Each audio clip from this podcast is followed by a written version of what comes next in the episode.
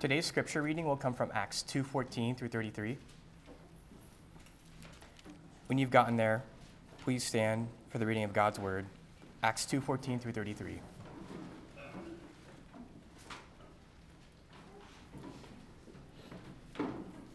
But Peter, standing with the eleven, lifted up his voice and addressed them Men of Judea, and all who dwell in Jerusalem, let this be known to you, and give ear to my words.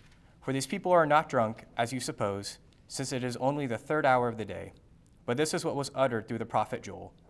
And in the last days it shall be God, declares, that I will pour out my spirit on all flesh, and your sons and your daughters shall prophesy, and your young men shall see visions, and your old men shall dream dreams. Even on my male servants and female servants in those days I will pour out my spirit, and they shall prophesy. And I will show wonders in the heavens above, and signs on the earth below blood and fire and vapor of smoke. The sun shall be turned to darkness, and the moon to blood, before the day of the Lord comes, the great and magnificent day. And it shall come to pass that everyone who calls upon the name of the Lord shall be saved. Men of Israel, hear these words Jesus of Nazareth a man attested to you by God with mighty works and wonders and signs that God did through him in your midst. As you yourselves know, this Jesus, delivered up according to the definite plan and foreknowledge of God, you, you crucified and killed by the hands of lawless men, God raised him up, losing the pangs of death, because it was not possible for him to be held by it. For David says concerning him, I saw the Lord always before me, for he is at my right hand that I may not be shaken. Therefore my heart was glad, and my tongue rejoiced. My flesh also will dwell in hope, for you will not abandon my soul to Hades, or let your Holy One see corruption. You have made known to me the paths of life. You will make me full of gladness with your presence. Brothers, I may say to you with confidence about the patriarch David that he both died and was buried, and his tomb is with us to this day. Being therefore a prophet, and knowing that God had sworn with an oath to him that he would set one of his descendants on his throne, he foresaw and spoke about the resurrection of the Christ, that he was not abandoned to Hades, nor did his flesh see corruption. This Jesus God raised up, and that we all are witness. This is the word of the Lord. So, last week uh, in our time together, I started with a visual picture for you. And that visual picture was one of a buffet where we approach Acts chapter 2 a little bit like we, we know that we can't get everything out of Acts chapter 2 that's in Acts chapter 2. So we have to pass by some of it and take on others. And so last week, there's probably plenty of things that I didn't get to that you probably wanted me to address. And if you have questions about any of those things, I'm happy to answer them in uh, some downtime. But today, it's going to be more of the same. We're going to be looking at certain parts of the text, just because there's so much here, and probably skipping over other parts of the text that you would really maybe like me to deal with. And I'm going to try to, as my, as my uh, selection criteria, pick the main points of the text, not things that we ask of the text, but things that the text is proving to us today uh, in the reading of Peter, in, the, in his preaching. And uh, you'll notice that we, in the reading, started back in verse 14. That's not because I'm going to be going back over from verse 14 onward, but because some of the verse 14 section is relevant for uh, the section we're looking at today, really from verse 22 and on. And that's because this is one sermon that we are artificially dividing into multiple weeks. It's one good sermon, uh, but one sermon that's got so much packed into it that for us to do it justice, we have to unfortunately split it apart. So, as just a brief recap, what has happened so far is the Holy Spirit has come upon the disciples. Spoke about the significance of that last week. And what Peter's doing in the sermon is defending that what is happening in the Holy Spirit coming upon the disciples and them speaking in tongues, what, what's happening there is not chaotic noise and it's not drunkenness, but rather it's a fulfillment of what was expected by God's people and by God's Messiah in the last days. And so he quotes first from this prophecy in Joel uh, chapter 2. And this Joel text is uh, Joel the prophet looking forward to a day when God would renew his people, would restore them. And he foresees this time when everyone, from the least of them to the greatest, will have the Spirit of God upon them, anointing them for the task of ministry to prophesy, to share the revelation of God, to go forward, and to be witnesses. And so the disciples are saying, what Joel predicted is here happening in our midst among us right now. That's what you've seen. And I spoke about, at least uh, in this verse, we have to see that the, the last days have started with Jesus' crucifixion, death, burial, resurrection, and his ascension, and that has kind of brought in this era of time, which the Old Testament refers to as the last days. It's this time of restoration, it's a time of flourishing for the people of God, and it's a time where the obedience of the nations is brought in, the Gentiles are brought in by the movement of the Spirit of God beyond just the Jewish people and into also the Gentile nations as well. So you have a conversion of Jewish people that is anticipated, a, a remnant of Israel being restored, and also you have an anticipation that others will be brought in, as is common in Isaiah and Jeremiah and other Old Testament texts that speak about the Gentiles being included in God's plan of salvation for the Israelites. And so that's uh, at least part of what's going on in those first couple of verses. I'm flying by it right now because that's all just recap from last week. But I'd like to pick up in verse 21 of that Old Testament quotation, where you have judgment and restoration being announced. And in verse 21, Peter says, And it shall come to pass that everyone who calls upon the name of the Lord shall be saved.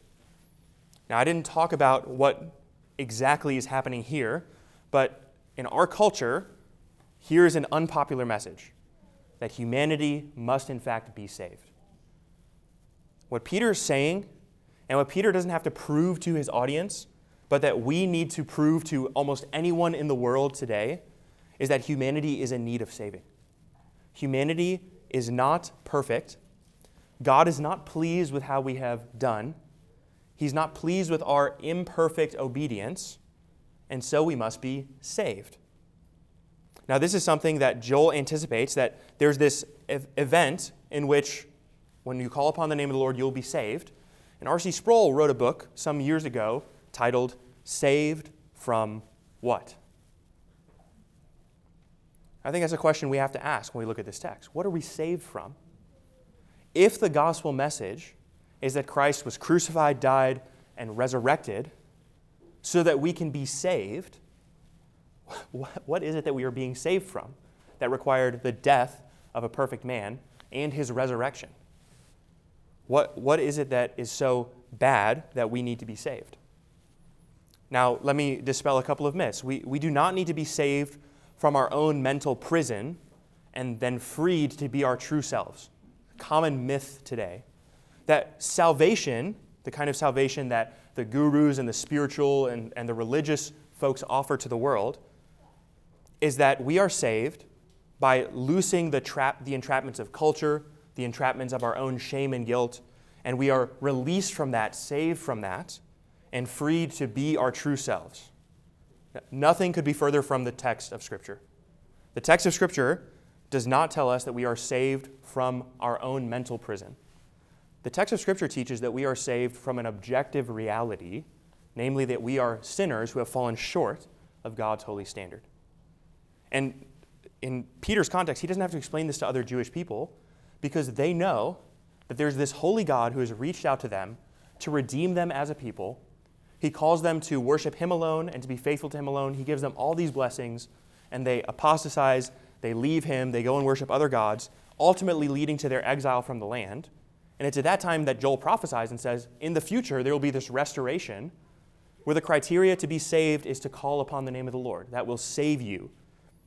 And that future restoration is also a future judgment. Both of those things happen in this last days era. It shall come to pass that everyone who calls upon the name of the Lord will be saved. That's good news, but it's assuming that there will be some who will not be saved, and there's something coming which they need to be saved from. And this is what the Christian church has taught historically is the wrath of God poured out against humanity, culminating in what is the unpopular doctrine of hell. That there is a time in the future, at the last judgment, when those who have not been in Christ, who have rejected his kingdom and his reign, and who have chosen to stand upon their own shoulders and their own status, will go to an eternity in hell for suffering and for punishment. That's what we are saved from when we call upon the name of the Lord. And the reason we're saved from that is not because we have become righteous, more righteous than those who are in hell, but because Christ Jesus is righteous, perfectly so, and he has then turned around to offer that salvation to anyone who would believe. That's John 3:16, one of the one of the best verses to memorize for a young Christian. That God so loved the world that he gave his only son, that whoever believes in him would not perish but have everlasting life. That's what God offers to the people. And there are still some who the scripture teaches reject that offer of salvation and will therefore suffer for it in eternity in hell. That is what we are being saved from. Now, what's, what's striking in this text, and what, what we have to remember, is that Peter is speaking to pious Jews. This is kind of the context of Pentecost. Remember, the people who are celebrating Pentecost are Jews who are observing the Jewish calendar. And so they're coming in at the Feast of Pentecost to celebrate God's liturgical calendar for the year. And so when, he's, when he preaches this message, in a moment, he's going to turn and say to the crowd, and you must believe as well. And that's quite striking because his audience is seemingly a bunch of people who would be in the salvific plan of God. They would be in the kingdom. And he turns around and pre- preaches that message to them. That probably shouldn't shock us to, too much because we know that it's possible today, even, to be in church, to attend church, to be a member of a church, to be a good Christian, and to still not be dependent on the Lord for salvation. And so it is the case that preachers today, even in churches, will preach a message of salvation and redemption and repentance and confession and reliance on Jesus Christ every single Sunday to their people. So, what, what we do here, we, we tell you you need to turn from your sins and be saved, depending on nothing else but Christ Jesus. And that's because even those who are the most pious religious observers can have a tendency to slip in and out of this uh, conviction of their own sinfulness and therefore begin to rely upon their, themselves as sufficient for salvation. Something we need to be reminded of. And it's also possible for you to have grown up in church your whole life and to never have depended upon Christ for salvation the whole time maybe coming upon the conviction of sin, but never turning to Christ for salvation. And there's a difference between feeling guilty about sin and turning in dependence on Christ for repentance and for forgiveness of that sin. Guilt sometimes can be a passing thing where we sin, we feel guilty, we feel bad, and then after some time we don't feel so bad anymore and we think because the guilt has passed, therefore the condemnation has passed. That's not at all true. The, the condemnation remains even if our consciences aren't guilty, because sin is an objective reality against the God of the universe. So here Peter's talking about being saved from the wrath of God which is to come. And he says to his audience, verse 22, Men of Israel, hear these words Jesus of Nazareth, a man attested to you by God with mighty works and wonders and signs that God did through him in your midst. As you yourselves know, this Jesus was delivered up according to the definite plan and foreknowledge of God. And you crucified and killed him by the hands of lawless men. So here, here Peter has got one r- long thought that is kind of trying to summarize and explain how the Holy Spirit has come and how redemption is now being offered.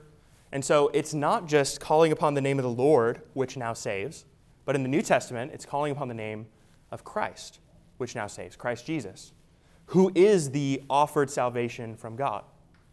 Now, this is an important note because in the Old Testament, the people know that God will redeem them, that in the future he will provide a means of salvation, but they're not exactly sure what that means of salvation will be, or who he will be called, or what his name will be.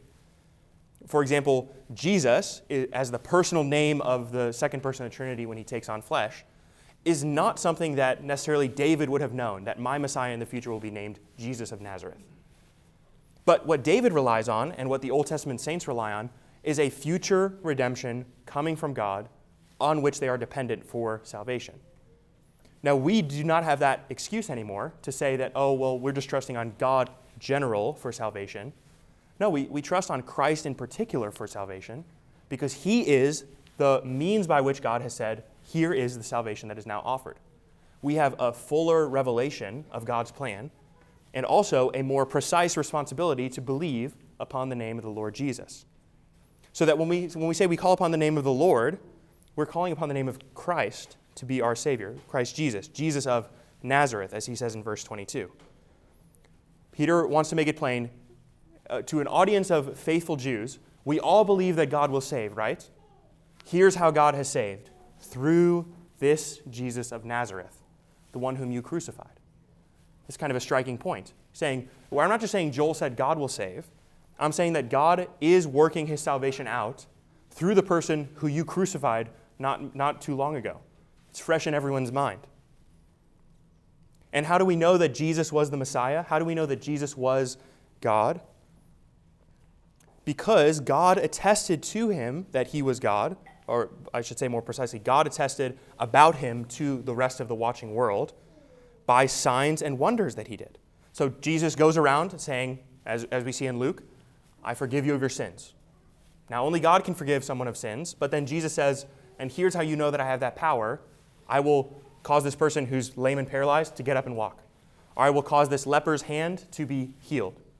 So he says these crazy things like, I can forgive sins, and then he verifies that that's not just a, an outlandish statement.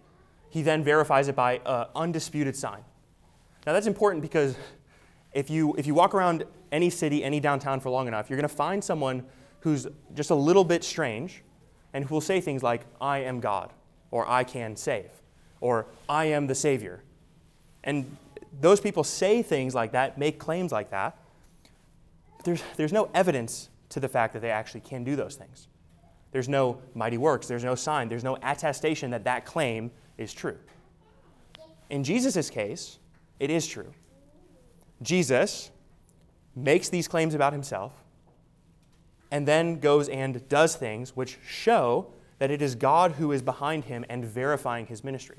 This is the, the burden that Nicodemus has. Uh, Nicodemus goes to Jesus by night and says, We know that no one can do the works that you do unless they are sent from God. And Nicodemus wrestles with that in contrast to the fact that what Jesus is saying is contrary to the religious indoctrination that Nicodemus has undergone. He's saying, I know that only God can do the works that you do. I know that only someone sent by God can do these works. And yet, what you're saying is very different than what the religious leaders are saying. And Nicodemus wrestles with this. And that's the difficulty of Jesus, is that he makes claims about himself, but he also makes them in, in a verifiable way, with signs and with wonders. And ultimately, the, the chief sign, as Peter is about to show us, is that after they crucified him for charges of blasphemy, he was resurrected from the dead, proving himself to be innocent of those charges. Qu- quite a striking thing. But uh, at this point, we need to just pull over and pause and say, again, in our own culture, in our own context, what Jesus does and what the New Testament Gospels tell us about Jesus is that the miracles that he performs are central to who he is and what he did. You cannot take a scissor or a, or a whiteout to your Bible and say, here's where Jesus taught good moral things, and here in these other places is a fabrication or a, a legendary kind of story about him that was later added on. The feeding of the 5,000 is just as central to the character of Jesus as is his teaching in the Sermon on the Mount, because the miraculous signs and wonders prove his teaching to be true. You cannot cut out the miracles and, and have any shambles of a Savior left. Because Jesus did not come to teach us moral perfection. He did not come to teach us a better way to live. In part, yes, he came to teach us a better way to get along with one another through his enabling spirit and by his enabling grace, because he's God after all. But we can't do away with the miraculous and have Jesus left. The text does not allow for that. And that's Peter's point, by the way. Two people who could have probably been present when Jesus did these miracles. He says, This Jesus of Nazareth was a man attested to, to you by God with mighty works and wonders and signs that God did through him in your midst. Meaning, those miracles are proof that this Jesus was, in fact, the one sent from God. And he even follows it up by saying, As you yourselves know. It, it, it cannot get more plain than that. You know it, it was attested to you, it was done in your midst. As Paul will later say in the book of Acts uh, to one of, the, one of the kings he's before, this was not done in a corner. What I'm telling you about now was done for everyone to see, for anyone to critique. This is not, this is not someone went off in a cave somewhere, had a private revelation, and then came out saying they speak now on behalf of God, contra many other major religions today. Jesus did this in the public sight for anyone to see and to challenge.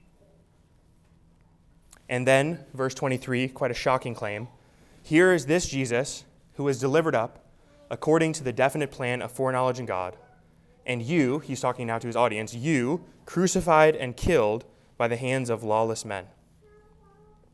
And here is something strange also that Peter's insisting on is that when Jesus was crucified, it was not it was not against the will of God that the crucifixion would take place.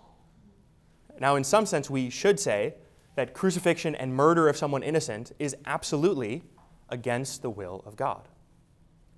But in another sense, it was according to God's sure plan and his predetermined will that the crucifixion would take place in this way. And so here's something that you, theologians will tie themselves in knots over is how can in one sense something wicked be God's will for it to occur? God willed it, and yet in other places it's against the will of God to do evil. Is it not against the will of God to do evil? So how can God will that evil was to take place? In this case, the killing of his innocent son according to his own plan and his own foreknowledge. And, and we, could, we could ask the same question. This is the most important question to ask of, of this text. But you could just take a step back and say, I've experienced evil in my life. I've experienced sin against me. I've experienced wrong. Could it be that that was part of God's plan?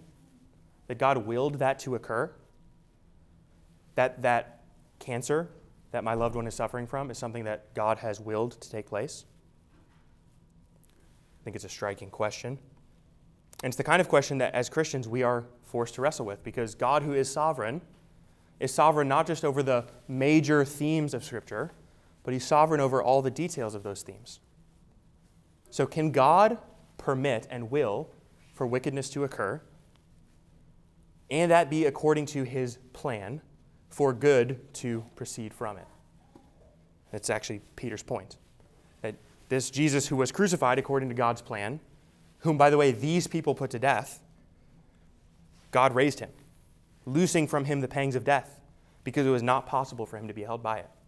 So Jesus, crucified sinfully and wickedly by the Romans, by the will of the Jews, was resurrected as the final and full attestation of his glory and divinity. That was all according to God's plan. Now, before I go to an example in the Old Testament where I think this is easily resolved, I just want us to sit for just a moment and say, again, the text has no contradiction between God's sovereign will and individual human responsibility for wickedness that happened. Notice how he says, God, it was according to the definite plan and foreknowledge of God. And by the way, to his audience, and you crucified him and killed him by the hands of lawless men. So he's not removing human agency from this equation, but he's simply saying the human agency takes place inside of God's universe and God's sovereignty. Now, in the Bible reading plan, we just finished uh, reading through the book of Genesis. And Genesis finishes the last 20 chapters or so of Genesis, lead us into the story of Israel and ultimately to one of Israel's sons, Joseph, who is a great example of just how wickedness can happen according to God's plan. So let's turn to Genesis for just a moment. I just want to point to the overall story, but two particular notes in the story where we see Joseph articulating something similar to what Peter here is articulating. And not only is this a great example of the sovereignty and human responsibility dynamic in Scripture, but also for many of you, you just finished reading this only a couple days ago. So uh, hopefully it's, it's fresh in your, your minds.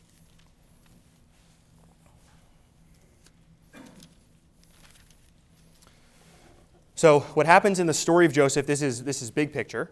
And if you want to find this in, in uh, the text, it's going to be in Genesis 45, is the first place we'll look. Um, Joseph is favored by his father, also favored by God. He's been given these visions and dreams about some future uh, rulership that he will have even over his own family. He, he's very unpopular with his brothers as a result of all this favor. And so his brothers sell him into slavery it's quite a sibling situation they have going on there. Sell him into slavery. He's in slavery, and being sold in slavery, he becomes the slave of first a man named Potiphar. Potiphar is a powerful man. Eventually, Joseph, through the favor of God, works his way to be the second in command in Potiphar's household. And then Potiphar's wife falsely accuses him of trying to sleep with her. And so he's sent uh, back to prison by Potiphar's will, and he is in prison for a long period of time. Uh, he meets a couple of uh, other folks in that prison. He prophesies for them about their future, and they make a promise that they won't forget him when they get out of prison. And so they get out of prison, and they do forget him for a long time. And then Pharaoh, the, the king of Egypt, has these dreams that he has difficulty resolving. And in his difficult and in that tension, one of the one of the assistants to Pharaoh, the one who was in prison with Joseph, goes to uh, Pharaoh and says, "I have a man. I know a man who can interpret your dreams." Pharaoh gets Joseph out of prison. Joseph tell, uh, tells Pharaoh the interpretation of his dreams, and then Pharaoh puts Joseph second in command in all of Egypt. And it's in that position that Joseph finishes out his life. He finishes second in command in the entire kingdom of Egypt. And along that way, when he's serving as second in command, his brothers, the ones who sold him into slavery, meet him, but they don't recognize him. And when they do recognize him, they're, they're in this amazing tension because they recognize that what they did to him was sinful in selling him in to slavery. Now, Joseph tests his brothers in a number of different ways. Uh, but the, the resolution to that text uh, is in chapter 45. I'll start in verse 1, but we're just going to pick around a little bit. Chapter 45 Then Joseph could not control himself before all those who stood by him. He cried, Make everyone go out from me. So no one stayed with him when Joseph made himself known to his brothers. And he wept aloud. So the Egyptians heard it, and the household of Pharaoh heard it. And Joseph said to his brothers, I am Joseph. Is my father alive? His brothers could not answer him, for they were dismayed at his presence. Now, as he's explaining what's happening, I just want to uh, skip down to verse 7. His brothers are scared of him. Verse 7. And God sent me before you to preserve for you a remnant on earth and to keep alive for you many survivors. So it was not you who sent me here, but God. He has made me a father to Pharaoh and lord of all his house and ruler over all of the land of Egypt. So here's Joseph speaking to his brothers, the brothers who sold him into slavery, and he says, Yeah, you might have sold me into slavery, but God was the one who sent me to Egypt. It's quite a striking statement. And his brothers forget this message because by the time you get to Genesis 50 and, jo- and uh, Jacob dies, his brothers are once again scared of him, and this is a, a more famous uh, text uh, account of this, of Joseph understanding the providence of God in his life. And this is in chapter 50, verse 20. His brothers again come to him, saying, Don't do evil against us, forgive us for the wickedness we have done against you. And he says, As for you, you meant evil against me, but God meant it for good, to bring about the me- that many people should be kept alive as they are today. So do not fear. I'll provide for you and your little ones. Thus he comforted them and spoke kindly to them. Jo- Joseph is in no way saying that his brothers are innocent of the sins which they have committed against Joseph. Joseph's brothers know that. Joseph knows that. They are culpable for their sins. And yet, in this grand scheme narrative, Joseph is saying, But it was God's plan the whole time that I be sent to Egypt by his will and for his purpose to accomplish this other end, that he would save the people of Israel from the famine. Now, the reason I use that Old Testament expectation is because all the way back in Genesis, you have God's providence on display, and people who are, let's say, in the throes of suffering great evil against them, being able to turn around and say, and God sovereignly ordained this to occur in this way for his purposes. And that's similar to what Peter's doing. Peter's living in real time, shortly after the crucifixion and the resurrection, and he's able to say to the other Jews who are around him, God planned this. This was foreknown to him. This was according to his will that Jesus was crucified. In no way does that get them off the hook for the crucifixion, because he's going to say that they're guilty, and uh, we'll, we'll see that next week. But the point here is that God's foreknowledge and God's plan is an inevitable and inescapable reality in our lives. And just as God could will that the most wicked thing in all of history to occur, the killing of his innocent son, so too it is possible for God to will evil to befall you in your own life for his glory and for your good. And you might suffer for an entire lifetime not knowing exactly why or what God is doing in that evil. You might not know exactly why it has befallen you or why you must suffer in this way. But the people of God, historically, have known that God, according to his character, is a good God, a loving God, and therefore it is safe to entrust ourselves to his care, even if we don't know the ins or the outs of exactly what he's doing as he's caring for us. That, if you want a category in the Old Testament, the Lamentation Psalms wrestle with the reality of God's sovereignty over all the world, his justice in all the world, and the fact that his people can suffer injustice in the midst of that. So they cry out to God and they plead with God and they ask him to redeem them. And sometimes God answers, and sometimes they don't have an answer by the time you get to the end of the psalm. The, the point that I'm saying uh, is, is pretty simple here for, for us today. We can both believe in the sovereignty of God and truly wrestle with how it's being worked out in our lives. And we ought to wrestle with how it's being worked out. The sovereignty of God, his, his de- definite plan for all of history, does not make us into determinists or fatalists, where we say, well, it doesn't matter what I do, it doesn't matter what you do, it simply matters that we just kind of go about our business. You know, and this sin that I struggle with, it's okay. God planned that in my life too, so I can just continue to give over into sin. That's not at all what that doctrine does. What the doctrine says is God is powerful over all things, so you can cry out to Him and help, and that you have a genuine responsibility to obey His word and live according to His will. Uh, theologians would call this, by the way, the secret will of God and the declared will of God.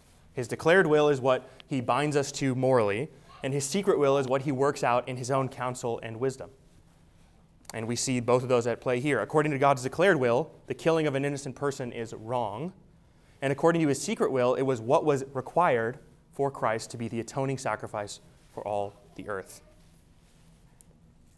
And then that takes us to Acts 2, verse 24.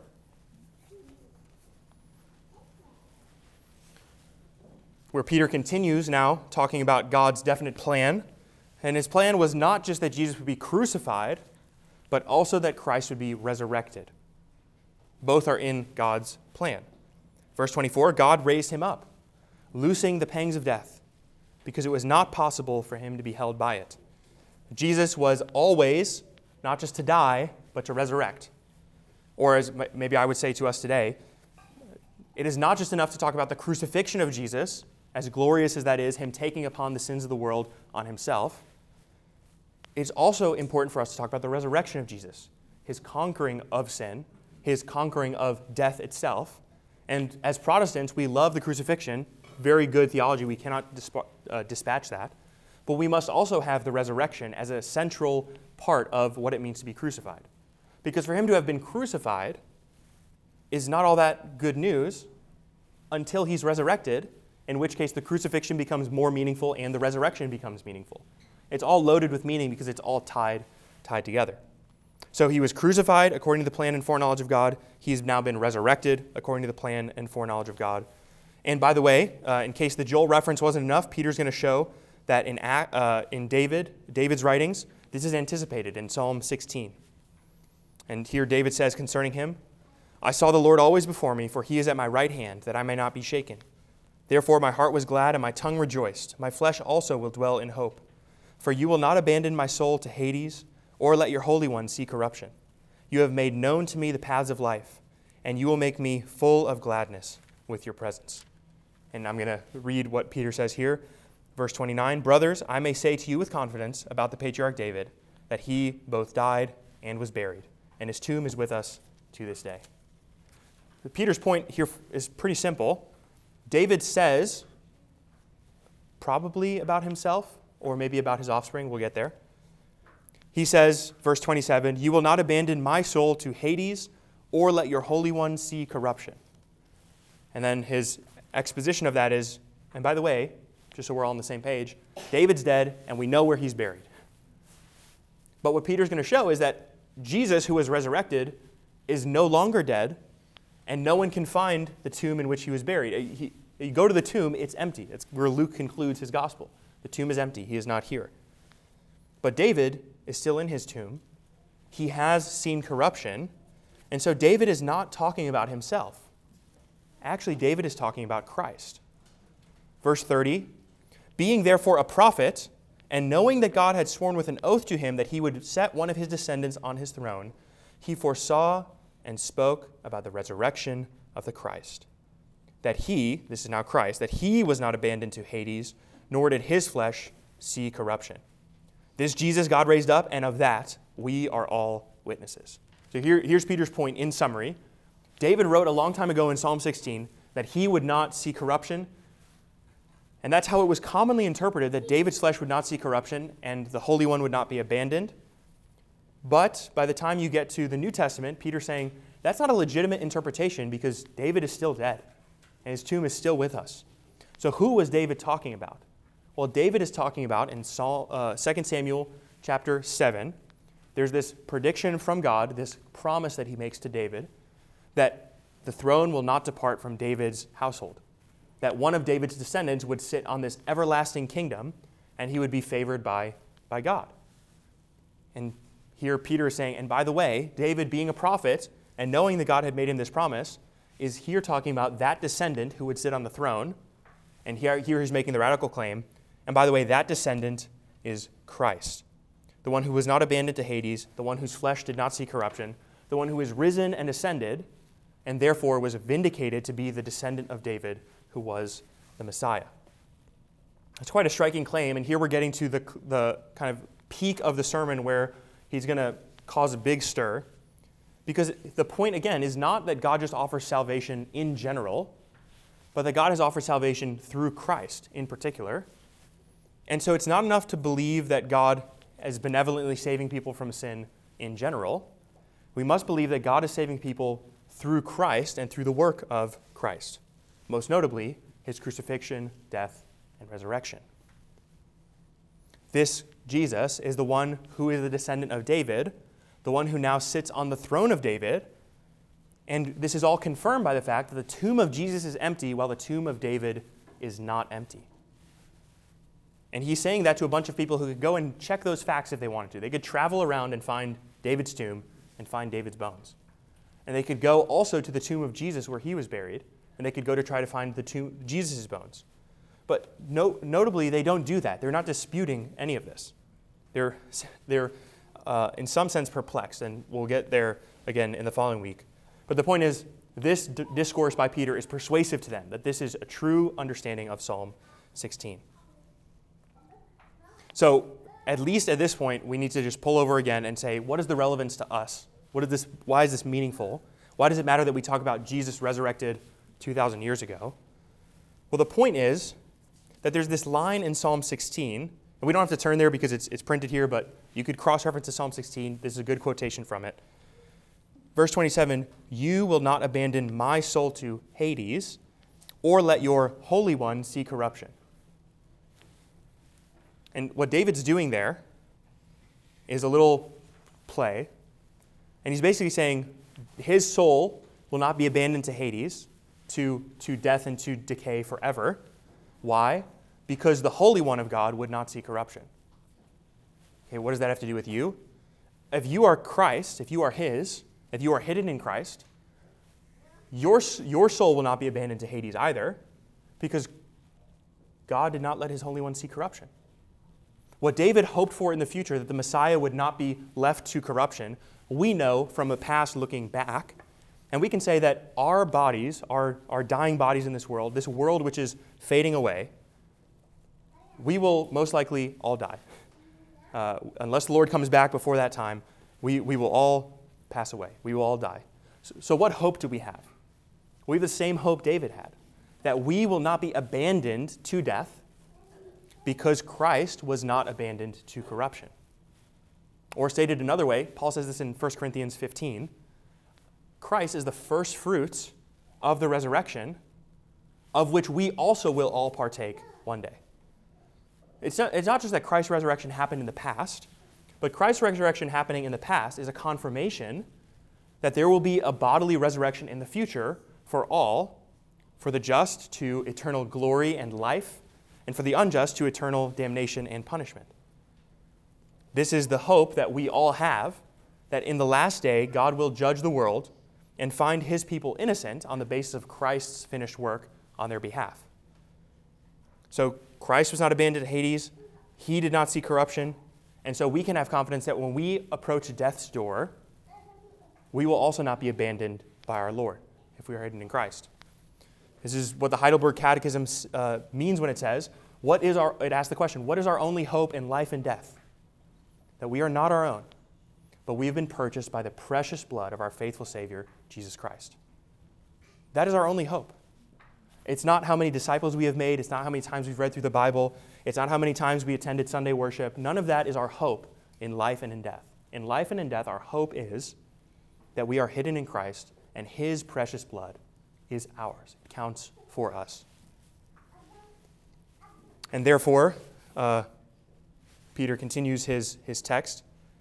What should we do with this? Therefore, verse 33 being therefore exalted at the right hand of God, and having received from the Father the promise of the Holy Spirit, he has poured out this that you yourselves are seeing and hearing. So, how are the hearers at Pentecost to interpret the speaking in tongues and the strange happenings in their midst? It's not drunkenness, like what they accuse them of in verse 13, but rather it is that the Holy Spirit is now being poured out, according to what Joel said, and it's not being poured out just randomly, but remember, Christ ascended. That's how the book of Acts starts out. And he now reigns, and from his throne he sends his Holy Spirit to his people so that they have power and equipping and vitality for the life of ministry, for their lives as believers.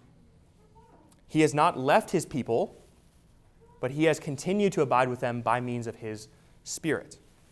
And so it's important for us to recognize that when we talk about the Holy Spirit, we do not talk about the Holy Spirit as a person of the Trinity who we get to enjoy today, and the Father and the Son are away from us, far away and the Holy Spirit is the one we enjoy in this era. The Holy Spirit points to and reveals and shows us Christ and God. The Holy Spirit reveals to us Christ's identity. It reveals to us, He reveals to us our sinfulness, our need for salvation, and reveals to us the means by which that salvation can occur. The Holy Spirit does not act out of accord with the Father and the Son, but in total alignment with the salvation plan of God. And it's important for us to understand that because there, sometimes today there's this Holy Spirit frenzy that believes in a Holy Spirit totally devoid from any kind of worship of Christ, or a Holy Spirit totally devoid of any kind of triunity of the, of the Godhead. But we believe in the Holy Spirit, absolutely. The Holy Spirit that Scripture talks about, the one who points to Christ and points to the Father and makes him plain and understandable to the people of God. So, what is a true work of the Holy Spirit? Well, it's not necessarily ecstatic utterances. It's not necessarily someone feeling a certain way. It's not necessarily someone uh, having no more feeling of guilt or shame. All of those uh, could possibly happen in co- correspondence with the Holy Spirit's work. But the unvarnished work of the Holy Spirit, the way we know it's truly the Holy Spirit at work, is that it turns sinners to Christ. The Holy Spirit works by convicting of sin and turning us to our Savior. Anything else could coincide with that. We could feel happy when he does that sort of thing. But a feeling of happiness devoid from a turning in repentance to Christ is not, absolutely not, the work of the Holy Spirit. It could be the work of many other things. You could play music and feel happy about yourself. You could play music very loud with a bunch of people and say the Holy Spirit is now at work. But the true work of the Holy Spirit is repentance and faith and dependence upon Christ. That's the work of the Holy Spirit here because the Holy Spirit is the Spirit of Christ, whom he sends into the world to point to his finished work. So Peter's talking about here in verse 33. Christ, in his exalted state, has sent the Spirit to point and continue to point to his work. He has poured out his Spirit that you yourselves are now seeing and hearing. And so, very plainly for us today, the Holy Spirit and the Son and the Father work together to bring about salvation. The Father has planned it has sent the Son into the world. The Son has obeyed and been sent into the world, taken on flesh, lived the life that we should have lived, died the death that we deserve to die, and was resurrected and vindicated for his efforts, for his work. And the Holy Spirit is now sent by the Father and by the Son into the world to convict of sin, to turn us in faith and repentance to Christ. And so we can rightly say that we still continue to experience the working of Pentecost, the outworking of Pentecost today the repentance of sins, the confession to Christ, believing upon Him. And for any of you who are Christians, if you know what it is to confess your sins before the Lord and depend upon Christ, you have tasted of the work of the Holy Spirit in your life. He anoints us for such a task to see our sins and see our need for a Savior. And so it is with that uh, theological framing that we should join together now in prayer. Our Father, you are the true God in heaven. And we are pleased to know you as Father, Son, and Spirit, working perfectly together to bring about salvation for your people. Lord, we know that we fall so short of keeping this front and center in our lives. We fall short of it because of worries and anxieties and the cares of this world. Lord, I pray that worship now and worship in the coming weeks would act as a, a guidepost for us to return us back to your truth, to your word, which reminds us of our ultimate needs, our ultimate status, our ultimate condition. And Lord, reminds us of the fact that we are sinners in need of a Savior. And for those of us who are believers, that we are blood bought and redeemed saints of that Savior. And we should continue to abide in you. We pray for your grace as we go into the week, as we continue now in worship, that you would help us to live into that identity as blood bought saints of the Son. We pray this together in your name. Amen.